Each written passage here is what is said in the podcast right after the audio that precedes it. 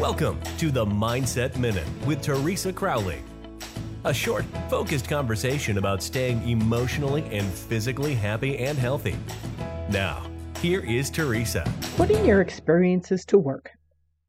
Well, you might not have been a fast starter, but you can look back and find out if you were a finisher. Did you accomplish things?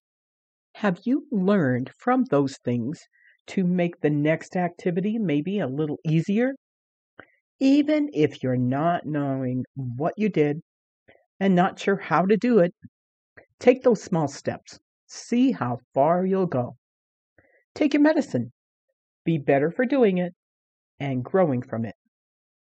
That is the Mindset Minute podcast today, and I want to thank each and every one of you for joining us.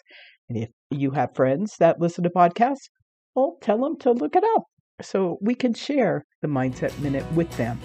Thank you for listening. We look forward to you joining us weekdays on the Mindset Minute with Teresa Crowley.